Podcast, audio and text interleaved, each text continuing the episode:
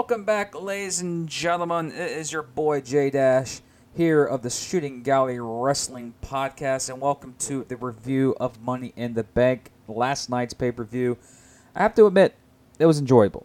But before we get into talking about Money in the Bank, this show is sponsored by PWNewsroom.com. Please go visit PWNewsroom.com for your latest wrestling news of all wrestling associations. NWA, ROH, Impact, AEW, and of course WWE. And if you're into that retro old school football gear, please visit 503 Sports. Use promotion code UNHINGED to get 10% off of your purchases. Let's get into the show. I'm going to basically just rate the show how I feel like. If it was based on the 5-star rating, I'm not giving it a 5 because it's definitely not a 5-star. And I'm definitely not getting the 1-star because by far that ladder match by itself saved it from that god-awful rating. But I'm not going to get into the Jeff Hardy and Cesaro match. Like, really, it was added on Saturday to be put on Sunday night. Just, I really don't give a crap. Why will you do that? Let's just add some. Let's add some bullshit into a pay-per-view that you knew was only going to last about 2.5 hours. So why the hell add it? You could add like another segment of Sheamus or a segment of a, you know, maybe Seth Rollins talking about the match, which they did. But why did you add this? It was just a warm-up match for Jeff Hardy for Sheamus in a couple of weeks because Backlash is a month from now. And also, I am not going to get onto the R-Truth an MVP segment where Bobby Lashley decides, hey, I'm Bobby Lashley. I'm going to show up. You know, MVP, you're going to have the day off. You go, screw that. Why will you have that in the damn pay-per-view? Well, that's another thing that was added the day before the event. Come on, really? Really? Are we really going to start adding shit a day before the pay-per-view and go, hey, it's a part of the Money in the Bank, and we're going to hype it up and let Michael Cole go on some, you know, deep rant about how this is building up to be a serious thing? Then we saw again R-Truth with a 24/7 title. Now, that was good because you have to admit that R-Truth is a man who's dedicated to his business, and how he misses the 24/7 title, that was nice. That was like a good gesture, but I'm not going to be a guy that's going to be like, well, what's going on here? Well, why are we putting this in here? You're just talking about putting shit on TV. Yeah, but okay, that wasn't shit. That actually was something that you see R-Truth, because if you follow the WWE over the last decade, R-Truth has been the same guy, even if it was K-Quick. And for you young kids who don't know who K-Quick is, that was R-Truth back in the 2000s and maybe late 90s, but that was K-Quick. But let's get into the first meaningful match of the night. Yay, we saw a recap. Basically, if you watched from SmackDown this past Friday night, you got this match. It was, like I stated on our SmackDown review podcast with Carlos, I basically said that fatal four-way tag matches always come off dull to me because there's really nothing exciting about it unless you get the Hardys and the Usos and the New Day. You might have, you know, and, unfortunately, the Revival, who are no longer in the WWE. This matchup I knew was going to be a dud. I predicted the New Day 2 weeks ago. I predicted the New Day in our preview show, and what a surprise. New Day won. It was really a dull fatal four-way, and I was expecting this. And yes, I had a little debate with my co-host Carlos about this, and I told him, like, yo, I don't think this is a, you know, going to be a match you think is going to be. I think it's going to be dull, which it was. And honestly, it was 20 minutes of a dull match. I'm not bashing the athletes who were out there doing their stuff. It's just, for me, it's okay. The Lucha House Party, we know damn well they weren't getting the title. The Forgotten Sons were maybe the legitimate threat for the titles, and Miz and Morrison. I would have thought to start seeing them separate, but you got nothing. This match, the tag team titles, whoop-de-doo, and hopefully the rumors I've been hearing about the Raw coming up on Monday night, if the rumors are true, finally we may get some unifications of titles to make some divisions legitimate. So. But that's just rumors. I don't know any official things, but that's rumors. So let's go to the next event. By the way, I gave that match, I forgot to rate the match. I give that match a 2 out of 5 between the fatal four-way. Let's go to the other match, the Tamiya versus Bayley championship match. Oh, yay. The same story again, over and over and over and over and over. You get the point. Can we get through with this? Oh, Jesus. It was a, I don't know how to say it. First off, Tamiya, you're Samoan. Why are you fucking up on Samoan drops? Really? That should be in your blood. That should be your training. You're in the Samoan family. That is your move, and you messed up on it. Can we end this? We knew Bayley was going to win this. You knew Tamiya, who's been in WWE for a decade, hasn't had a legitimate title. You actually think they're going to give him a title? Give her a title? Yeah, you knew that wasn't going to happen. Jeez. And, of course, you've seen it happen. Yay, Bayley won the championship. Yay, Bayley and Sasha are still friends. Yay, celebrate, clap. Let's have fun. Let's share a beer. Can we just end this? Can we end this freaking feud? Seriously. It's not really a feud. It's partnership, buddies, tag teams, whatever.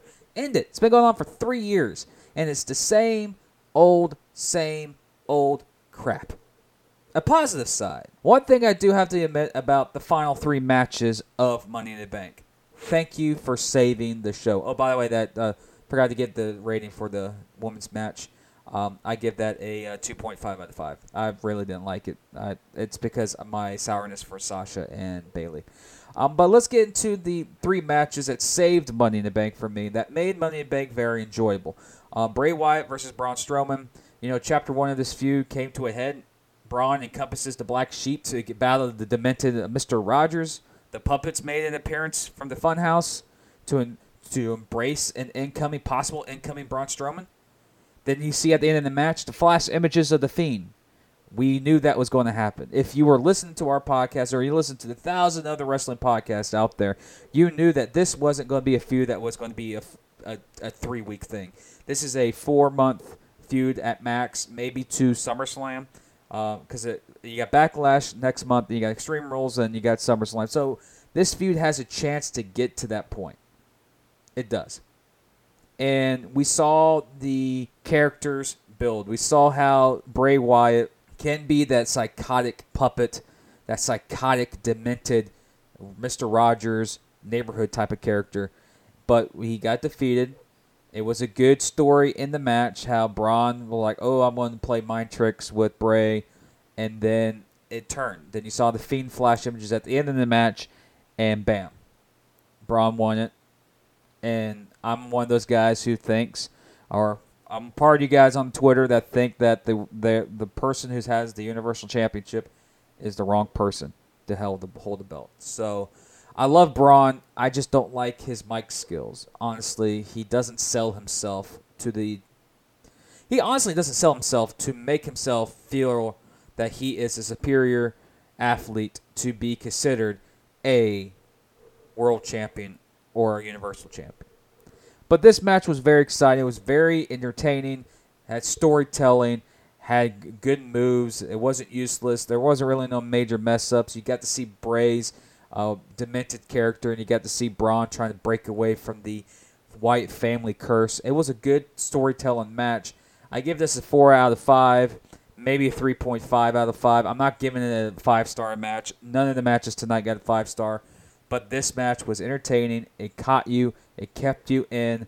And it made you want to, this is a good, interesting match. Let me watch it. Let me sit down and enjoy it. Because there were some times during the Money in the Bank last night that I wasn't really paying attention. I was either on my Twitter feed or talking to a buddy of mine. It was this match did not have it, especially the next match, the WWE Championship between Seth Rollins and Drew McIntyre. This was, in my opinion, the best match of the night. Seth Rollins basically put over Drew McIntyre, but at the same time, Drew McIntyre put over Seth Rollins.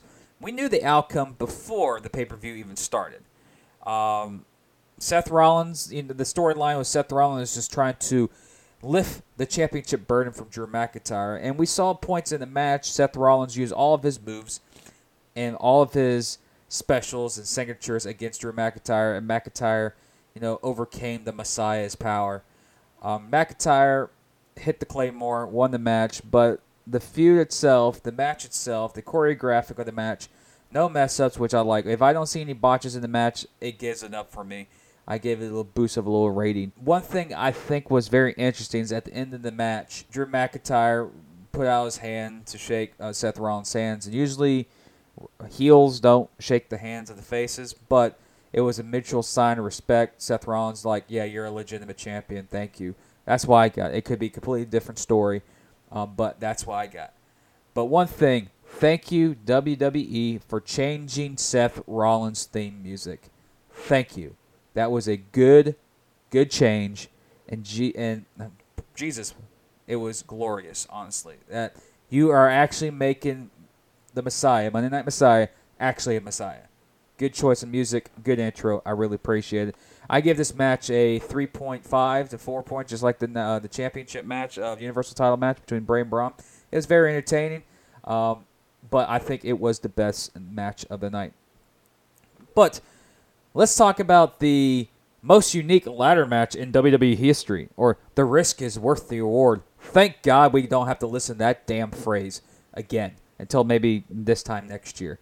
I think I should have had, kept track of how many times they said throughout the night. Man, I'm glad I don't drink. Man, we have like a drinking contest with that phrases or those phrases. Jesus, I'll be intoxicated right now or in the ER, getting fluids in me to survive from alcohol poisoning. But the corporate ladder match from both sides. The men started in the gym. The women started to look like the front plaza of the WWE facility. I gotta give mad props to the WWE. This match was awesome. Two parts of it that I was like, I didn't like the Paul Heyman food fight as much as a lot of people I saw on Twitter did. But I love the AJ Styles and Undertaker connection there. That was pretty unique. And the Aleister Black connection there. One thing that I see a lot of fans on Twitter and on social media that they didn't like is Baron Corbin.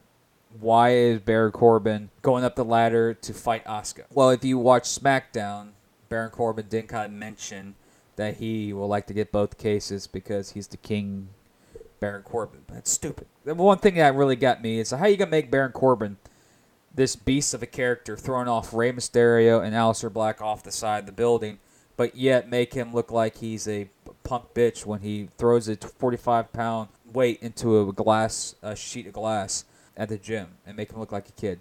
It was awesome. Appearances by John Laurinaitis, Mr. Love, and I forgot the clown's name already. But nice appearances. The scene inside Vince McMahon's office was nice. It gave me a grin, but I wasn't like, ooh, interesting. But the hand sanitizer for Vince, apparently that became a big thing, honestly. But that came... How in the hell does those little things become social media cringings? But anyways. And also, you get the WWE Universe. Oh, no, why did they kill off Rey?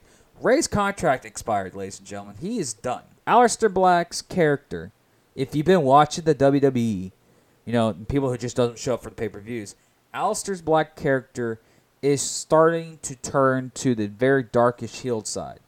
What I take from him getting thrown off the building is that he's going to rise from the dead. And I think Aleister Black will be the next character or the next heel / story arc with him and AJ Styles, thinking that AJ thinks it's Undertaker returning. It's actually going to be Aleister Black, so on and so forth. I think that's going to be a nice little twist there. But basically, the ladder match was entertaining. The Dana Brooke thing inside the make-believe Money in the Bank conference room, which doesn't exist, was entertaining. But I don't like how they basically rose Shannon Baszler to be this dominant female in the business, and they basically just threw her to the side like nothing. Same with Nia. But we understand where Nia comes from with her past, with the injuries. But this match was a cluster. It was exciting, but it was also a cluster. There were parts of it where that were questionable, and I didn't like. First off, I want to say thank you for giving Asuka the Money in the Bank. Thank you. She deserves it. You buried her 2 years ago at WrestleMania. That shouldn't have been buried. Same with Shinsuke. I wish Shinsuke was in the ladder match as well. Giving the thing to Otis from the men's. Geesh Louise, I've never saw so many bitches on freaking Twitter. Holy crap. I don't know what's worse. The stain accounts that are obsessed with the women's wrestlers or the people who've been bitching for years to, hey, let's push the up-and-comer stars. Like, the up-and-comers, the next generation, let's push them. And once the WWE pushes them, no, that's the wrong person. You shouldn't do Otis. Otis made me smile because my two picks to win the ladder match were Baron Corbin, or for the men's side, Baron Corbin, AJ Styles, and they were top of the ladder, and Otis got it. It was a great thing. Otis had some great scenes throughout the match. You know, the food fight. Oh, food fight. That was comical. Him cheering on Daniel Bryan kicking Baron Corbin, saying, oh, yeah, oh, yeah, oh, yeah. Then reverse. Daniel Bryan did it to him. He was like, oh, no, oh, no, oh, no. So it was nice and gimmick. For the people out there who think, Otis is going to cash in the briefcase for a championship, not so fast. I think Otis is actually going to be an individual who's going to put his title or his briefcase online in some pay-per-view match against maybe like Ziggler or somebody like that, and he's going to lose, and the briefcase is going to go to somebody else. I see that storyline developing. It's happened before. I won't be surprised if it happens again. Overall, Money in the Bank was exciting. It had some great moments in it. The final three matches were very worth the wait. The positives of this pay-per-view were the 2.5-hour show. The negatives of this review was the constantly reminding about this is the most unique ladder match in WWE history, or the risk is worth the reward, or climb the corporate ladder. Like, Jesus Christ, we know. Can you please stop? If I gave the rating to Money in the Bank, the uniqueness of Money in the Bank this time around, out of 5 stars, the whole show itself, I give it a solid 3.3. Good points, but there were some dull points. But it didn't wow me. There weren't no crazy, stunts off of ladders like you see at normal ladder matches. But it was a good pay-per-view. I'm not bashing it. It was exciting.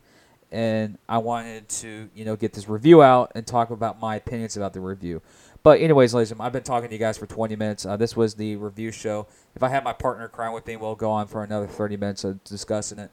But with that, please follow PWNewsroom.com for your official source of wrestling news for all the wrestling promotions, AEW, ROH, NWA, Major League Wrestling, WWE. Go visit PWNnewsroom.com. Also visit 503sports.com for authentic, official jerseys, clothes, T-shirts, everything from old school football gear, baseball gear, from former to past leagues. That's 503sports.com.